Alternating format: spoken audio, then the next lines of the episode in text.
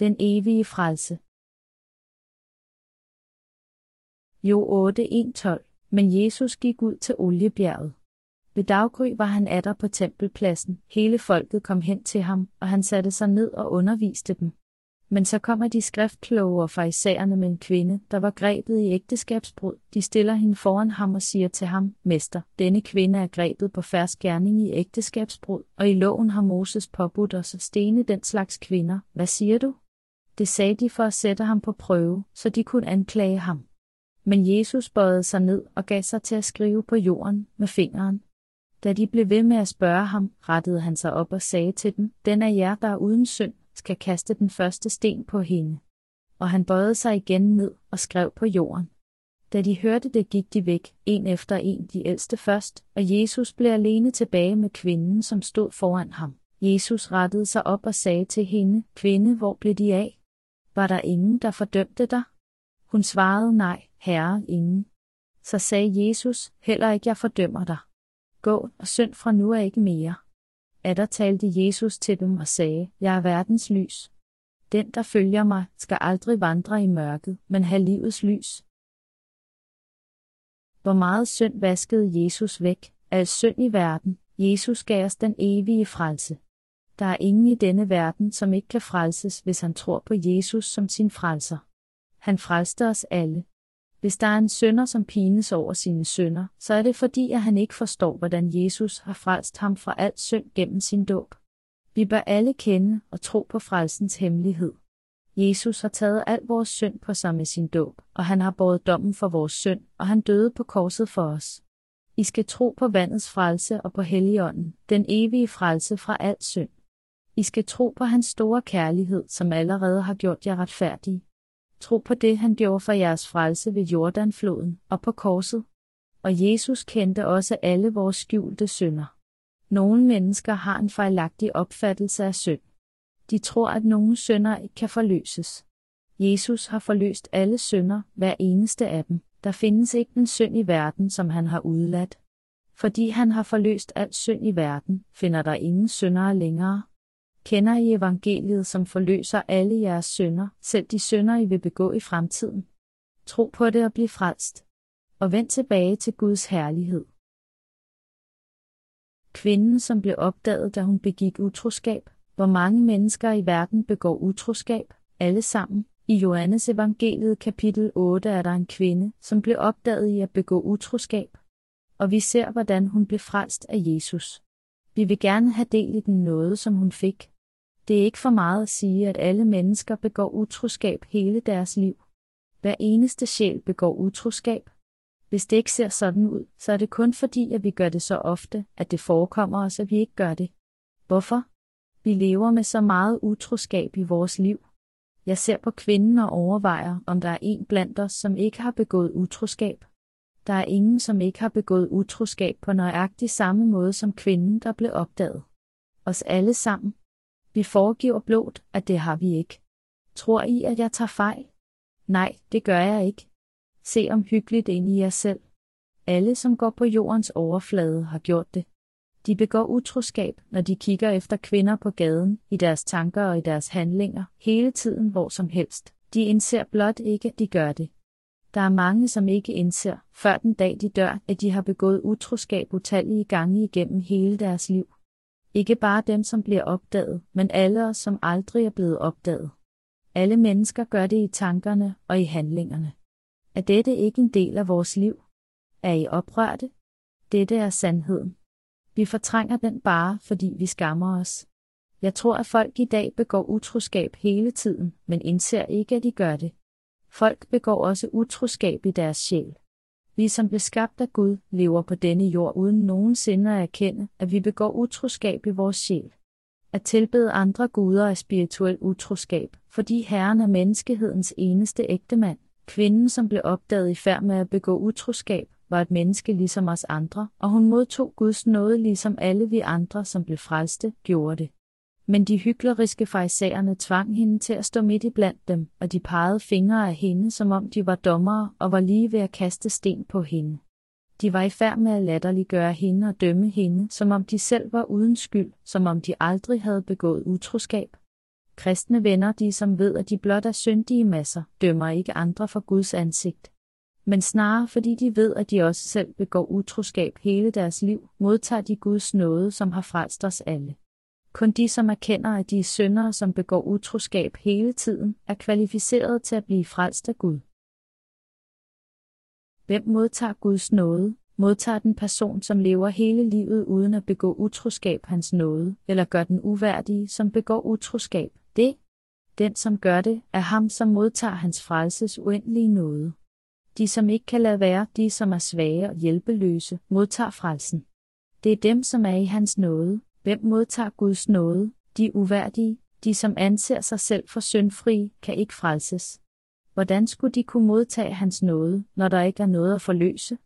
De skriftkloge og farisæerne trak den kvinde, som var blevet opdaget i færd med at begå utroskab, hen til Jesus, satte hende i midten og spurgte ham, Mester, denne kvinde er grebet på færds gerning i ægteskabsbrud, og i loven har Moses påbudt os at stene den slags kvinder. Hvad siger du? Hvorfor bragte de kvinden hen til ham, og hvorfor prøvede de ham? De havde også selv begået utroskab utallige gange, men de forsøgte at dømme hende og dræbe hende igennem Jesus og forsøgte at give ham skylden. Jesus vidste, hvad de havde i sinde, og vidste alt om kvinden. Så han sagde, den af jer, der er uden synd, skal kaste den første sten på hende. Så gik de skriftkloge og farisæerne, en for en. De ældste gik først, og til sidst var kun kvinden og Jesus tilbage. De, som gik, var de skriftkloge og farisæerne, de religiøse ledere. De var i færd med at dømme kvinden, som var blevet opdaget midt i handlingen, som om de ikke selv var syndere. Jesus kun gjorde sin kærlighed i denne verden. Han var kærlighedens vært. Jesus gav mennesker mad, kaldte de døde tilbage til livet, gav livet tilbage til enkens søn, genoplevede Lazarus, hjalp spedalske og udøvede mirakler for de fattige. Og han tog alle synderes synd på sig og gav dem frelsen. Jesus elskede os. Han er den almægtige, som kan gøre alt, men farisæerne og de skriftkloge troede, at han var deres fine. Det er derfor, at de bragte kvinden foran ham og testede ham. De spurgte mester, denne kvinde er grebet på færsk gerning i ægteskabsbrud, og i loven har Moses påbudt os at stene den slags kvinder. Hvad siger du? De troede, at han ville sige til dem, at de skulle stene hende. Hvorfor?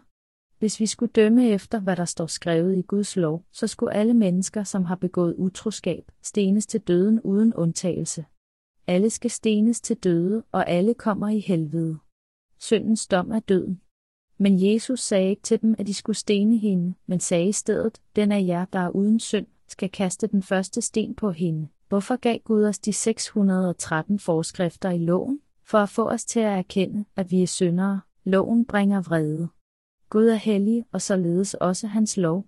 Hans hellige lov gav os 613 forskrifter. Grunden til, at Gud gav os 613 påbud i loven, er, at han vil få os til at indse, at vi er syndere, at vi er ufærdige skabninger. Den lærer os, at vi skal søge Guds nåde for at blive frelst.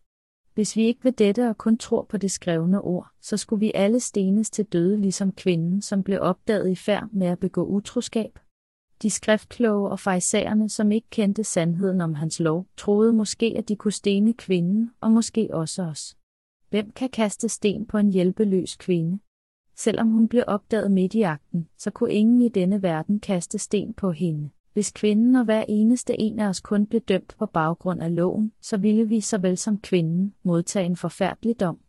Men Jesus redder os vi som er syndere fra vores synd og fra den retfærdige dom. Med alle vores synder, hvem af os ville så overleve, hvis loven blev fuldt til punkt of prikke? Hver eneste af os ville ende i helvede. Men de skriftkloge og farisæerne kendte kun loven, som den var skrevet. Hvis hans lov blev fuldt korrekt, så ville den dræbe ham, der udøvede loven, lige så sikkert som ham, der er blevet dømt af den. Faktisk blev Guds lov givet til menneskene, for at de kunne forstå deres synder, men de har lidt, fordi de har misforstået den og brugt den forkert. Nutidens farisæere, ligesom farisæerne i Bibelen, kender kun loven, som den er skrevet. De burde forstå nåden, retfærdigheden og Guds sandhed. For at blive frelst skal de lære frelsens evangelium. Farisæerne sagde, i loven har Moses påbudt os at stene den slags kvinder. Hvad siger du? De holdt stenene i hænderne, sikre i deres sag. De troede helt sikkert, at Jesus ikke ville have noget at sige til det. De ventede på, at Jesus skulle tage imod deres lokkemad. Hvis Jesus havde dømt ifølge loven, så ville også han være blevet stenet af dem. Deres formål var at stene dem begge. Hvis Jesus havde sagt, at de ikke skulle stene kvinden, så ville de have sagt, at Jesus havde foragt for loven og stenet ham for blasfemi. Sikke en forfærdelig sammensværgelse. Men Jesus satte sig på jorden og skrev med sin finger, og de blev ved at spørge ham, hvad siger du? Du skriver på jorden? Svar blot på vores spørgsmål. Hvad siger du? De pegede fingre ad ham og vedblev at genere ham. Jesus rejste sig og sagde til dem, at den, der var uden synd i blandt dem, kunne kaste den første sten. Så satte han sig igen ned og fortsatte med at skrive på jorden. De, som hørte det, blev dømt af deres egen samvittighed og gik ud en efter en, den ældste først og den yngste sidst. Og til sidst var der kun Jesus tilbage med kvinden stående i hans tilstedeværelse. Den er jer, der er uden synd, skal kaste den første sten på hende. Hvor bliver synd skrevet ned? På vores hjerters tavle og i gerningernes bog. Jesus sagde til dem, den af jer, der er uden synd, skal kaste den første sten på hende, og han blev ved med at skrive på jorden. Så begyndte et par af de ældre at gå væk. De ældre, som havde begået flere synder end de yngre, gik først. De yngre gik også. Lad os forestille os, at Jesus stod i blandt os, og vi stod omkring kvinden. Hvis Jesus havde sagt til os, at den af os, som var uden synd, skulle kaste den første sten, hvad ville I så have gjort? Hvad var det, Jesus skrev på jorden? Gud, som skabte os, skriver vores sønder ned to steder. Først skriver han vores sønder på vores hjerters tavle. Judas søn er optegnet med en jerngriffel, ridset med en diamant på deres hjerters tavle og på deres aldres horn. Ja, 17. første Gud taler til os gennem Judas, som er vores repræsentant. Menneskehedens synd er indgraveret med en jerngriffel med en diamant. Den er nedskrevet på vores hjerters tavle. Jesus satte sig ned og skrev på jorden, at alle mennesker er syndere. Gud ved, at vi synder, og han indgraverer synderne på vores hjerters tavle. Først nedskriver han vores gerninger, de synder, som vi begår, fordi vi er skrøbelige foran loven. I det synderne bliver nedskrevet i vores hjerter, indser vi, at vi er syndere, når vi ser på loven. Han nedskrev dem i vores hjerter, i vores samvittighed. Vi ved, at foran Gud er vi alle syndere. Og Jesus satte sig for anden gang ned og skrev på jorden. De hellige skrifter siger, at alle vores synder også er nedskrevet i gerningernes bog foran Gud, OB 2012. En mands navn og hans sønner er nedskrevet i bogen. Og de er også nedskrevet på mandens hjertes tavle, ung eller gammel. Det er derfor, at de ikke havde noget at sige foran Jesus med hensyn til deres egen synd. De, som forsøgte at stene kvinden, var hjælpeløse foran hans ord. Hvornår slettes vores synder, som er nedskrevet to steder? Når vi accepterer vandets og Jesu blods frelse i vores hjerter. Men når I modtager frelsen, vil alle jeres sønder i gerningernes bog blive visket ud, og jeres navne vil blive skrevet ind i livets bog. De, hvis navne optræder i livets bog, kommer i himlen. Deres gode handlinger og de ting, som de har gjort i denne verden for Guds rige og hans retfærdighed, er også skrevet ned i livets bog. Og de kommer i himlen. De, som bliver forløst af deres synd, kommer ind i evighedens land. Hver eneste mands sønder er nedskrevet to steder. Så ingen kan narre Gud. Der findes ikke nogen, som ikke har syndet i sit hjerte, og som ikke har begået utroskab i sit hjerte. Vi er alle syndere, og vi er alle ufuldkomne. De, som ikke har accepteret Jesu frelse i deres hjerter, kan kun pines over deres synder. De har ikke tillid. De er bange for Gud, bange foran Gud og deres medmennesker på grund af deres synd. Men i det øjeblik, de accepterer vandets og helligåndens frelse i deres hjerter, så vil alle deres synder nedskrevet på tavlen i deres hjerter og i gerningernes bog være renset bort. De er forløste fra alle deres synder. Livets bog er i himlen. Navnene på dem, som tror på frelsen igennem vandet og helligånden, er nedskrevne i bogen, og de vil komme i himlen. De kommer i himlen, ikke fordi de ikke har syndet i denne verden, men fordi de er blevet udfriet fra al synd ved at tro på frelsen igennem vandet og helligånden. Dette er troens lov. Rom 3:27. Kristne venner, de skriftkloge og farisæerne var syndere ligesom kvinden, som begik utroskab. Faktisk var de mere syndefulde, fordi de foregav og narrede dem selv til at tro, at de ikke var syndere. De religiøse ledere var røvere med formeltilladelse. De var sjælerøvere, livsrøvere. De lærte hinanden hederlighed, en skønt de selv ikke var blevet frelste. Der er ingen, som ifølge loven er syndfri. Men mennesket bliver retfærdiggjort, ikke fordi han ikke synder, men fordi han er blevet frelst for alle synder, og fordi hans navn er skrevet ned i livets bog. Det vigtige element er, hvorvidt ens navn er skrevet ned i livets bog. Fordi mennesket ikke er i stand til at leve uden synd, hvor han frelses. Om I vil blive godkendt til at komme i himlen, afhænger af, om I tror eller ej. Om I modtager Guds nåde afhænger af, om I accepterer frelsen i Jesus. Hvad skete der med kvinden, som blev opdaget? Hun stod der med lukkede øjne, fordi hun vidste, at hun skulle dø. Formentlig græd hun af angst og anger. Når folk ser døden i øjnene, bliver de ærlige over for den selv. Åh Gud, det er passende, at jeg skal dø. Vil du ikke nok tage min sjæl i dine hænder og have medlidenhed med mig? Have medlidenhed med mig, o Jesus. Hun bønfaldt Jesus om frelsens kærlighed. Gud, hvis du dømmer mig, så vil jeg blive dømt, og hvis du siger, at jeg er syndfri, så vil mine sønder blive visket bort. Det er op til dig. Hun sagde sikkert disse ting. Alt var op til Jesus. Kvinden, som var blevet bragt hen til Jesus, sagde ikke handlede forkert. Tilgiv mig for at have begået utroskab. Hun sagde, frels mig fra mine sønder. Hvis du forløser mine sønder, bliver jeg frelst. Hvis ikke, kommer jeg i helvede. Jeg har brug for din frelse. Jeg har brug for Guds kærlighed, og jeg har brug for hans medlidenhed. Hun lukkede sine øjne og bekendte sine sønder. Og Jesus spurgte hende, hvor er dine anklagere? Har ingen dømt dig? Og hun svarede, nej herre, ingen. Og Jesus sagde til hende, heller ikke jeg fordømmer dig. Jesus dømte hende ikke, fordi han havde allerede fjernet hendes sønder igennem sin dåb i Jordanfloden, og hun var allerede frelst. Nu skulle Jesus, ikke kvinden, dømmes for hendes synd. Han sagde, heller ikke jeg fordømmer dig. Blev hun fordømt af Jesus? Nej, denne kvinde blev velsignet med frelsen i Jesus. Hun blev forløst fra al synd.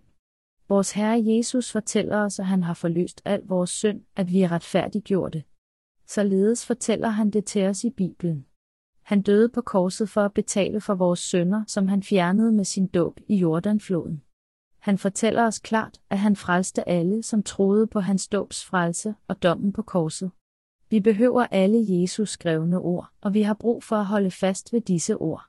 Så vil vi alle blive velsignet med frelsen. Gud, jeg er værdiløs foran dig. Jeg har ingen evner. Jeg har ingenting at vise dig bortset fra mine sønder. Men jeg tror, at Jesus er min frelses herre.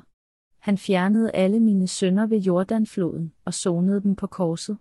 Han fjernede alle mine sønder ved sin dåb og sit blod. Jeg tror på dig, Herre, således kan I frelses.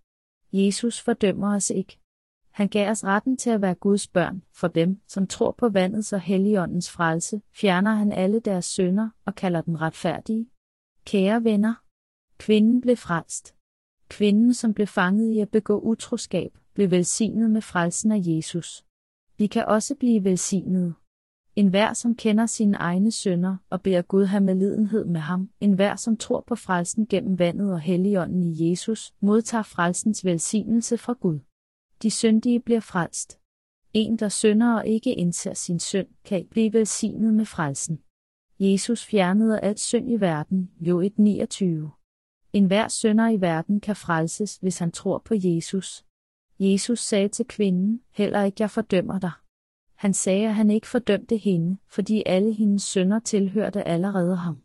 Han tog alle vores sønder på sig, og han blev fordømt i vores sted.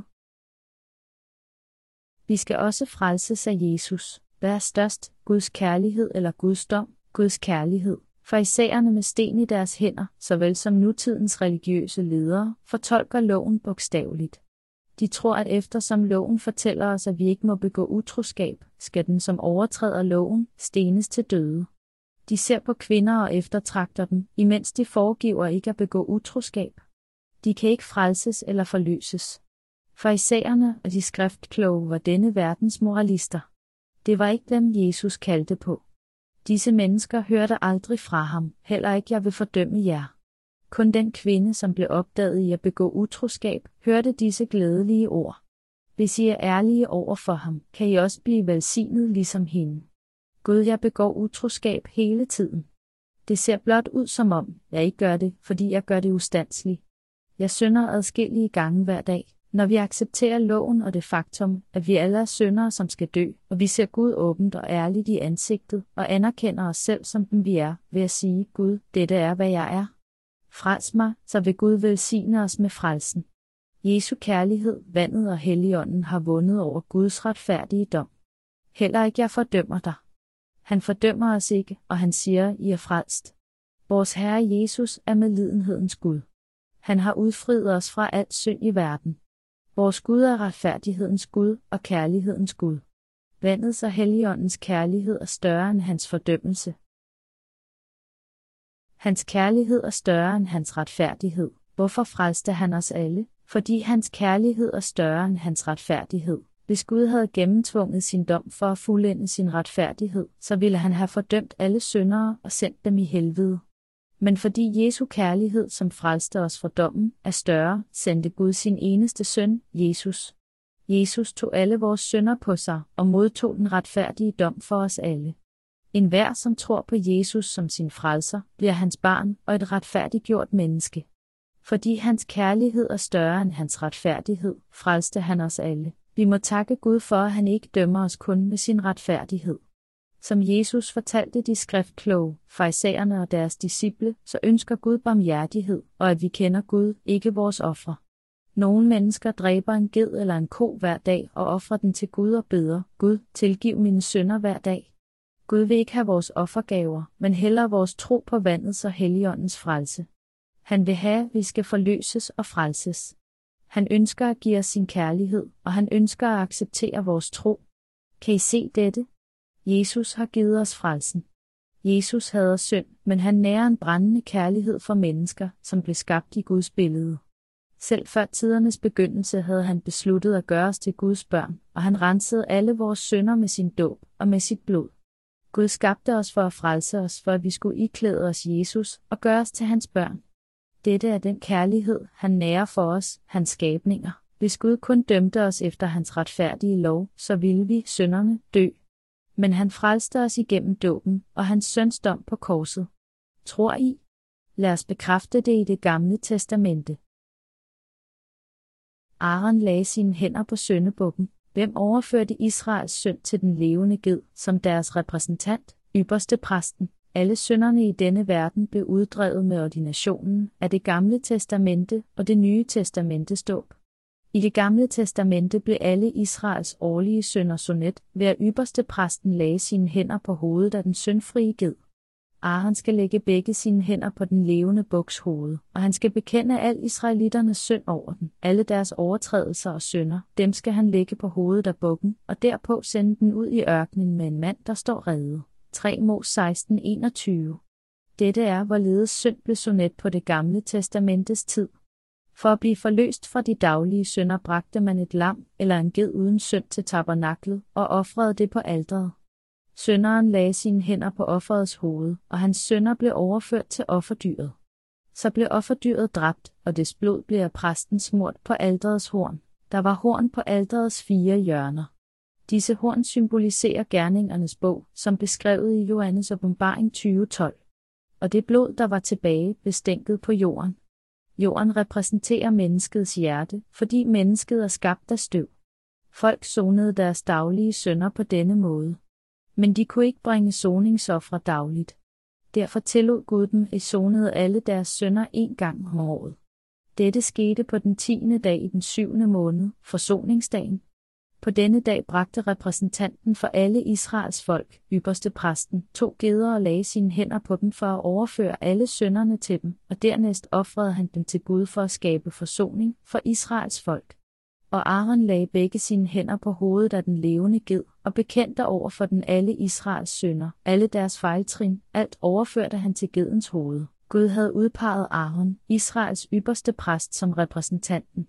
I stedet for at alle skulle lægge deres hænder på offerdyret individuelt, så lagde ypperste præsten som folkets repræsentant sine hænder på hovedet af den levende ged som tilgivelse for et års sønder. Og han ville berette om alle Israels sønder foran Gud. O Gud, Israels børn, dine børn, har syndet. Vi har tilbedt gudebilleder, brudt alle dine bud, vi har taget dit navn forfængeligt, skabt andre guder, og tilbedt dem mere end dig. Vi har ikke holdt sabbaten hellig, ikke respekteret vores forældre, vi har dræbt, begået ægteskabsbrud og røveri. Vi har fortabt os selv i jalousi og skænderier. Han lyttede til alle synderne.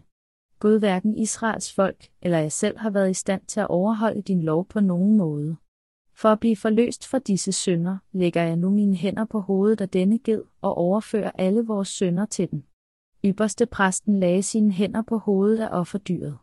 Ordination eller håndspålæggelse betyder at overføre 3 Mose 1.1.4, 16 kolon 2021. Hvordan opnåede man forsoning på det gamle testamentets tid? Ved at lægge hænderne på hovedet af sonofferet. Gud havde givet sonoffer-ritualet til Israels folk, så de kunne overføre alle deres sønder og blive forløste.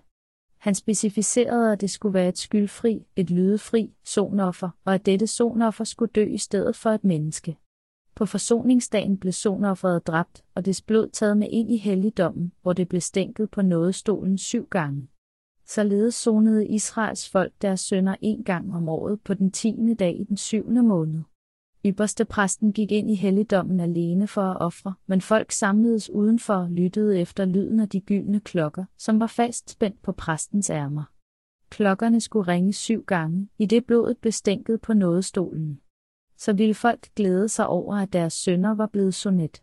Lyden af gyldne klokker var lyden af det glade budskab. Det er ikke sandt, at Jesus elsker udvalgte folk og kun frelser dem. Jesus fjernede hele verdens synd på én gang med sin dåb. Han ønskede at udfri os alle på én gang.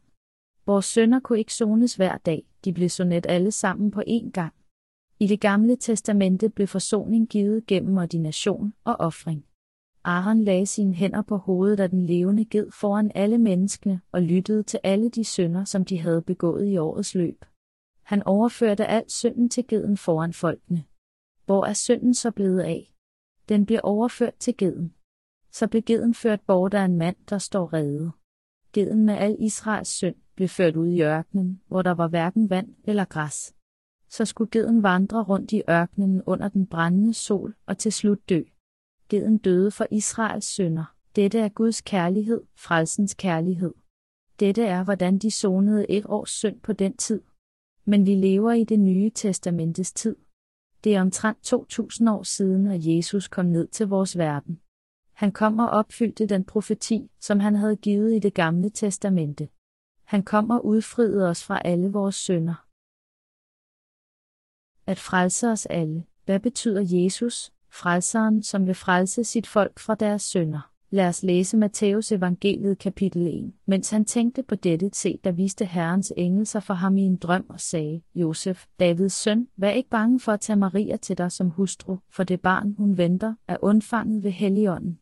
Hun skal føde en søn, og du skal give ham navnet Jesus, for han skal frelse sit folk fra deres sønder. Mat 1 kolon 2021 Vores fader i himlen lånte jomfruen Marias krop, for at sende sin søn ned til denne verden for at vaske menneskehedens synd væk. Han sendte en engel til Maria og sagde til hende, se du skal blive med barn og føde en søn, og du skal give ham navnet Jesus. Det betød, at Marias søn skulle blive frelseren. Jesus Kristus betyder ham, som vil frelse sit folk, med andre ord, frelseren. Gennem sin dåb i Jordanfloden fjernede Jesus al verdens synd. Han blev døbt af Johannes døberen, og alle jordens synder blev overført til ham. Lad os læse Matthæus evangeliet kapitel 3 kolon 13-17. Der kommer Jesus fra Galilea til Johannes ved Jordan for at blive døbt af ham. Men Johannes ville hindre ham i det og sagde, jeg trænger til at blive døbt af dig, og du kommer til mig. Men Jesus svarede ham, lad det nu ske. For således bør vi opfylde al retfærdighed. Så føjede han ham. Men da Jesus var døbt, steg han straks op fra vandet, og se, himlene åbnede sig over ham, og han så Guds ånd dale ned ligesom en due komme over sig, og der lød en røst fra himlene, det er min elskede søn, i ham har jeg fundet velbehag. Jesus gik til Johannes døberen for at frelse os alle fra vores synder. Han gik ned i vandet og sænkede sit hoved foran Johannes. Lad det nu ske. For således bør vi opfylde al retfærdighed eftersom det er meningen, at jeg skal fjerne al synd i verden og udfri alle syndere fra deres synder, bliver jeg nødt til at fjerne deres synd igennem dåben. Døb mig nu. Lad det ske, således var det det forpassende at opfylde retfærdiggørelsen. Jesus blev døbt af Johannes døberen. Og præcis i det øjeblik blev al Guds retfærdiggørelse, som forløste alle vores synder, opfyldt. Sådan fjernede Jesus alle vores synder. Også alle jeres synder blev overført til ham. Forstår I dette? Tro på Jesu dåbs frelse og på Helligånden og bliv frelst. Hvordan blev al retfærdiggørelse opfyldt? Gennem Jesu dåb. Gud havde først lovet Israel, at alle menneskenes sønder ville blive renset ved håndspålæggelse og ved sonofferet. Men eftersom det var umuligt for alle og enhver at lægge deres hænder på hovedet af geden, indvidede Gud Aaron som ypperste præst, så han kunne ofre på vegne af hele folket. Således overførte han på en gang alle deres årlige sønder til hovedet sonofferet. Dette er hans visdom og frelsens kraft. Gud er den vise og den overraskende. Han sendte sin søn Jesus for at frelse verden. Så sonofferet var reddet. Så måtte en repræsentant for hele menneskeheden lægge sine hænder på Jesu hoved og overføre al verdens synd til ham. Denne repræsentant var Johannes døberen. I Matteus evangeliet kapitel 11:11 11 sender Gud menneskehedens repræsentant til Jesus. Det var Johannes døberen, menneskehedens sidste ypperste præst som der står skrevet i Matteus evangeliet kapitel 11:11, 11, blandt kvindefødte er der ikke fremstået nogen større end Johannes døber. Han er menneskehedens eneste repræsentant. Han sendte Johannes som den eneste repræsentant for hver eneste skabning, så han kunne døbe Jesus og overføre alle menneskehedens synd til ham hvis 6 billioner mennesker på hele jorden nu gik til Jesus, og hver eneste af dem skulle lægge sine hænder på Jesu hoved for at overføre deres synd til ham, hvad ville der så ske med hans hoved? Hvis mere end 6 millioner mennesker i verden lagde deres hænder på hans hoved, så ville det ikke være et kønt syn. Nogle overbegejstrede mennesker ville måske presse så hårdt, at alt hans hår faldt af. I sin visdom udnævnte Gud Johannes døberen til at være vores repræsentant og overførte al menneskehedens synd til Jesus en gang for altid. Der står i Matteus evangeliet kapitel 3 kolon 13-17, der kommer Jesus fra Galilea til Johannes ved Jordan for at blive døbt af ham. Dette skete, da Jesus var 30 år gammel. Jesus blev omskåret otte dage efter sin fødsel og der er meget få optegnelser om ham fra den tid, indtil han blev 30. grunden til, at Jesus måtte vente, indtil han blev 30 med at blive himlens ypperste præst, var at han skulle opfylde det gamle testamente.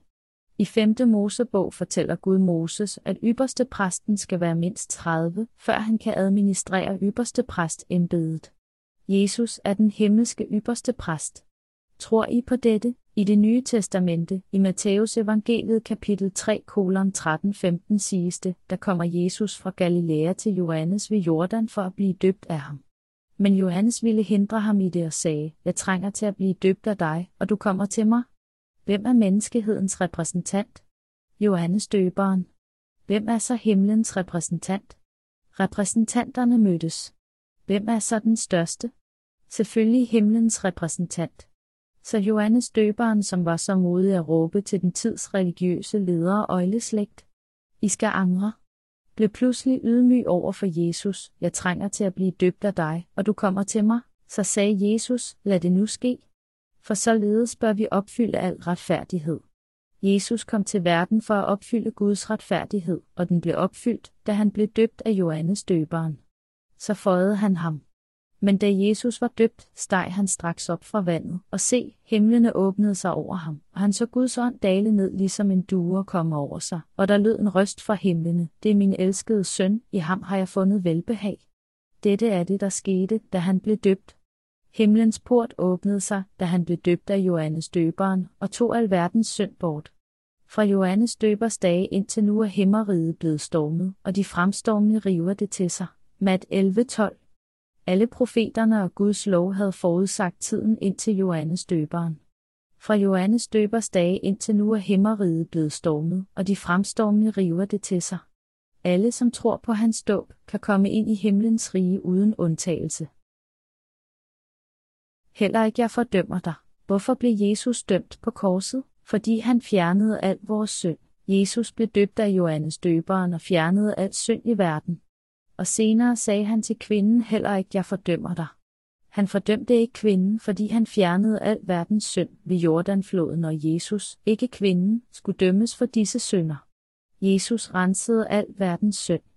Og vi kan se, hvor bange han var for den smerte, som han skulle udstå på korset, fordi syndens lod er døden. Han bad tre gange til Gud på oliebjerget om at tage denne straf fra ham. Jesus var kød og blod som et menneske, så det er forståeligt, at han var bange for smerten. Jesus måtte bløde for at opfylde dommen. Ligesom sonoffringerne i det gamle testamente måtte bløde for at betale for synden, således måtte han ofres på korset. Han havde allerede fjernet verdens synd, og nu måtte han give sit liv for vores frelse. Han vidste, at han skulle dømmes foran Gud. Jesus havde ikke synd i sit hjerte. Men eftersom al synd blev overført til ham gennem hans dåb, blev Gud nødt til nu at dømme sin egen søn. Således blev først og fremmest Guds retfærdighed opfyldt, og dernæst skænkede han os sin kærlighed igennem frelsen.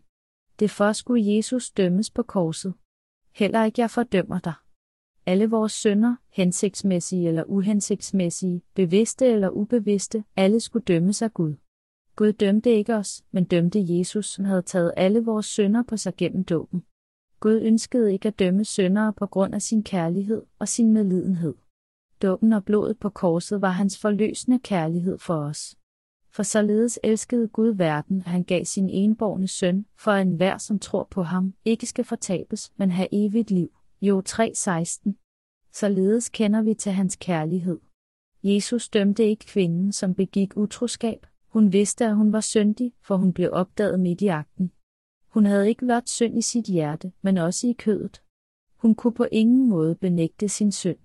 Men fordi at hun troede på, at Jesus tog alle hendes synder på sig, blev hun frelst.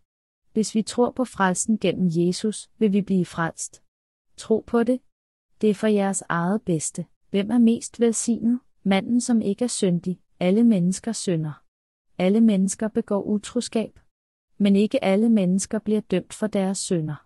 Vi har alle syndet, men de, som tror på Jesu Kristi frelse, er uden synd i deres hjerter. Han, som tror på Jesu frelse, er den lykkeligste mand af alle. Den mest velsignede mand er ham, som er blevet forløst fra al synd, han som er blevet retfærdiggjort i Jesus. Gud fortæller os om lykke i Romerbrevet kapitel 4-7. Lykkelige de, hvis overtrædelser er tilgivet, og hvis synder er blevet skjult. Vi synder alle, indtil vi dør. Vi viser ikke Gud respekt, og vi er ufuldendte. Vi bliver ved med at synde, selvom vi er bevidste om hans lov. Vi er så svage. Men Gud forløste os med sin enborgne søns dåb og blod og fortæller os, du og jeg, at vi ikke længere er syndere, og at vi nu er retfærdiggjorte i hans øjne. Han fortæller os, at vi nu er hans børn. Vandets og Helligåndens evangelium er frelsens evangelium. Tror I på det? Dem, som tror, kalder han retfærdige frelste og hans børn. Hvem er det lykkeligste menneske i verden? Han, som tror og er blevet frelst. Er I blevet frelst? Undlod Jesus at tage jeres sønder på sig? Nej, han tog alle jeres sønder på sig igennem dåben. Tro på det. Tro og bliv forløst fra al jeres synd. Lad os læse Johannes evangeliet kapitel 1, 29. Som om det var blevet faret væk med en kost. Hvor meget synd fjernede Jesus, al synd i verden. Næste dag så han Jesus komme hen imod sig og sagde, Se, der er Guds lam, som bærer verdens synd. Jo 1.29. Se, der er Guds lam, som bærer verdens synd. Johannes døber overførte al verdens synd til Jesus, da han døbte ham i Jordanfloden.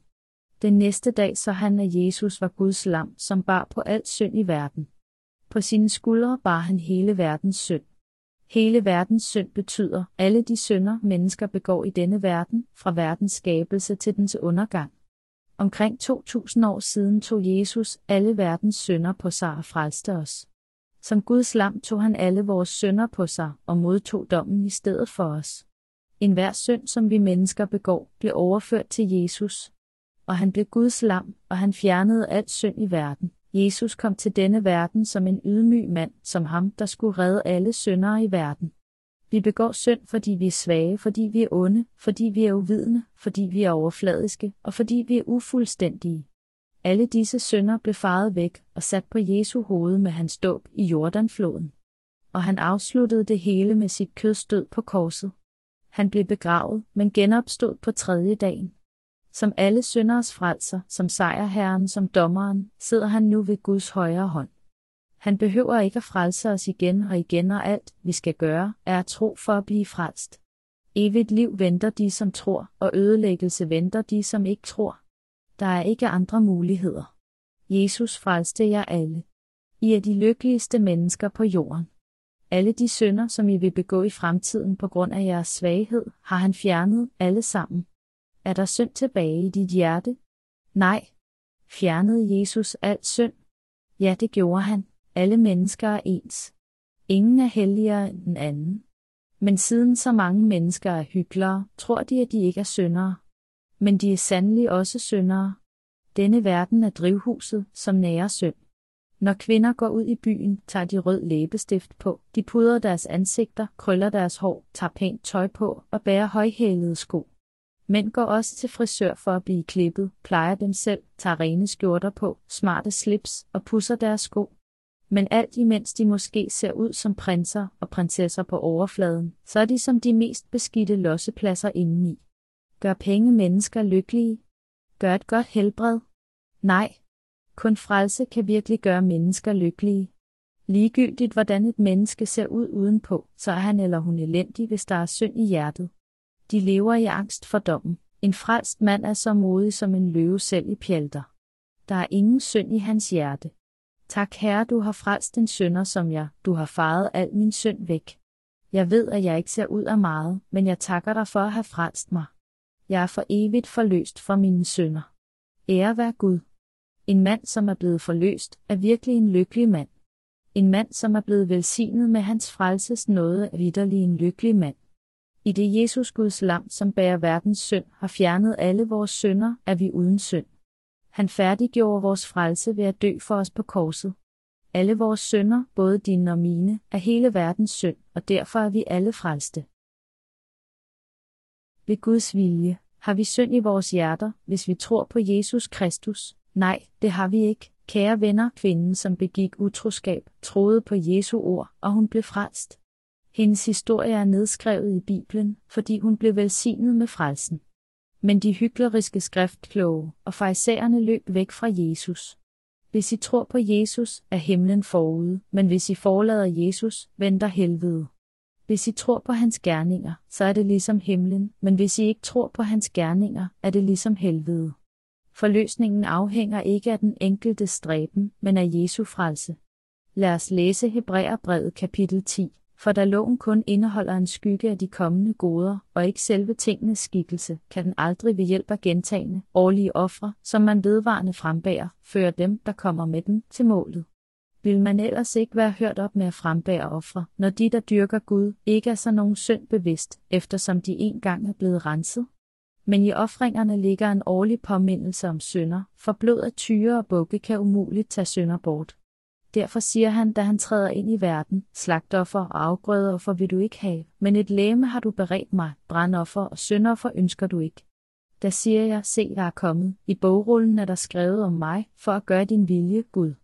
Mens han først siger slagtoffer og afgrødeoffer, brandoffer og syndoffer vil du ikke have, og du ønskede dem ikke, og det er dem, der frembæres som ofre ifølge loven, så fortsætter han, se, jeg er kommet for at gøre din vilje, han ophæver altså det første for at sætte det andet i kraft, og efter hans vilje er vi blevet hellige ved at Jesu Kristi lægeme er blevet offeret en gang for alle. Hepati 1.10 Ved Guds vilje offrede Jesus sit liv for at tage vores sønder på sig en gang for alle, og blev dømt og genoplevet på samme gang. Derfor er vi blevet hellige. Er vi blevet hellige og skrevet i datid? Det betyder, at frelsen, udfrielsen ikke behøver at ske igen. I er blevet hellige, en hver anden præst står dag efter dag for retter tjeneste og frembærer regelmæssigt de samme ofre, som alligevel aldrig kan fjerne synder, men denne præst har frembåret et eneste, eviggyldigt offer for synder, og derefter taget sæde ved Guds højre hånd, hvor han kun venter på, at hans fjender skal blive lagt som en skammel for hans fødder. For ved et eneste offer har han for altid ført dem, han helliger til målet. Hepati kolon 11.14 I er alle for evigt hellige. Hvis I synder i morgen, viser at der være syndere. Fjernede Jesus ikke også de synder? Det gjorde han. Han fjernede også fremtidens synder. Det bevidner Helligånden også for os, for efter at have sagt, men sådan er den pagt, jeg vil slutte med dem, når de dage kommer, siger Herren, jeg lægger mine love i deres hjerte og skriver dem i deres indre. Jeg husker ikke længere på deres synd og på deres lovbrud. Men når synden er tilgivet, er der ikke længere brug for syndoffer. Hepati kolon 1518. Udtrykket når synden er tilgivet betyder, at han udryddede al synd i verden. Jesus er vor frelser. Min frelser og jeres frelser. Vi er alle blevet frelst ved at tro på Jesus. Dette er frelsen i Jesus, og dette er den største nåde, den største gave fra Gud. Du og jeg, som er blevet frelst fra al synd, er de mest velsignede af alle.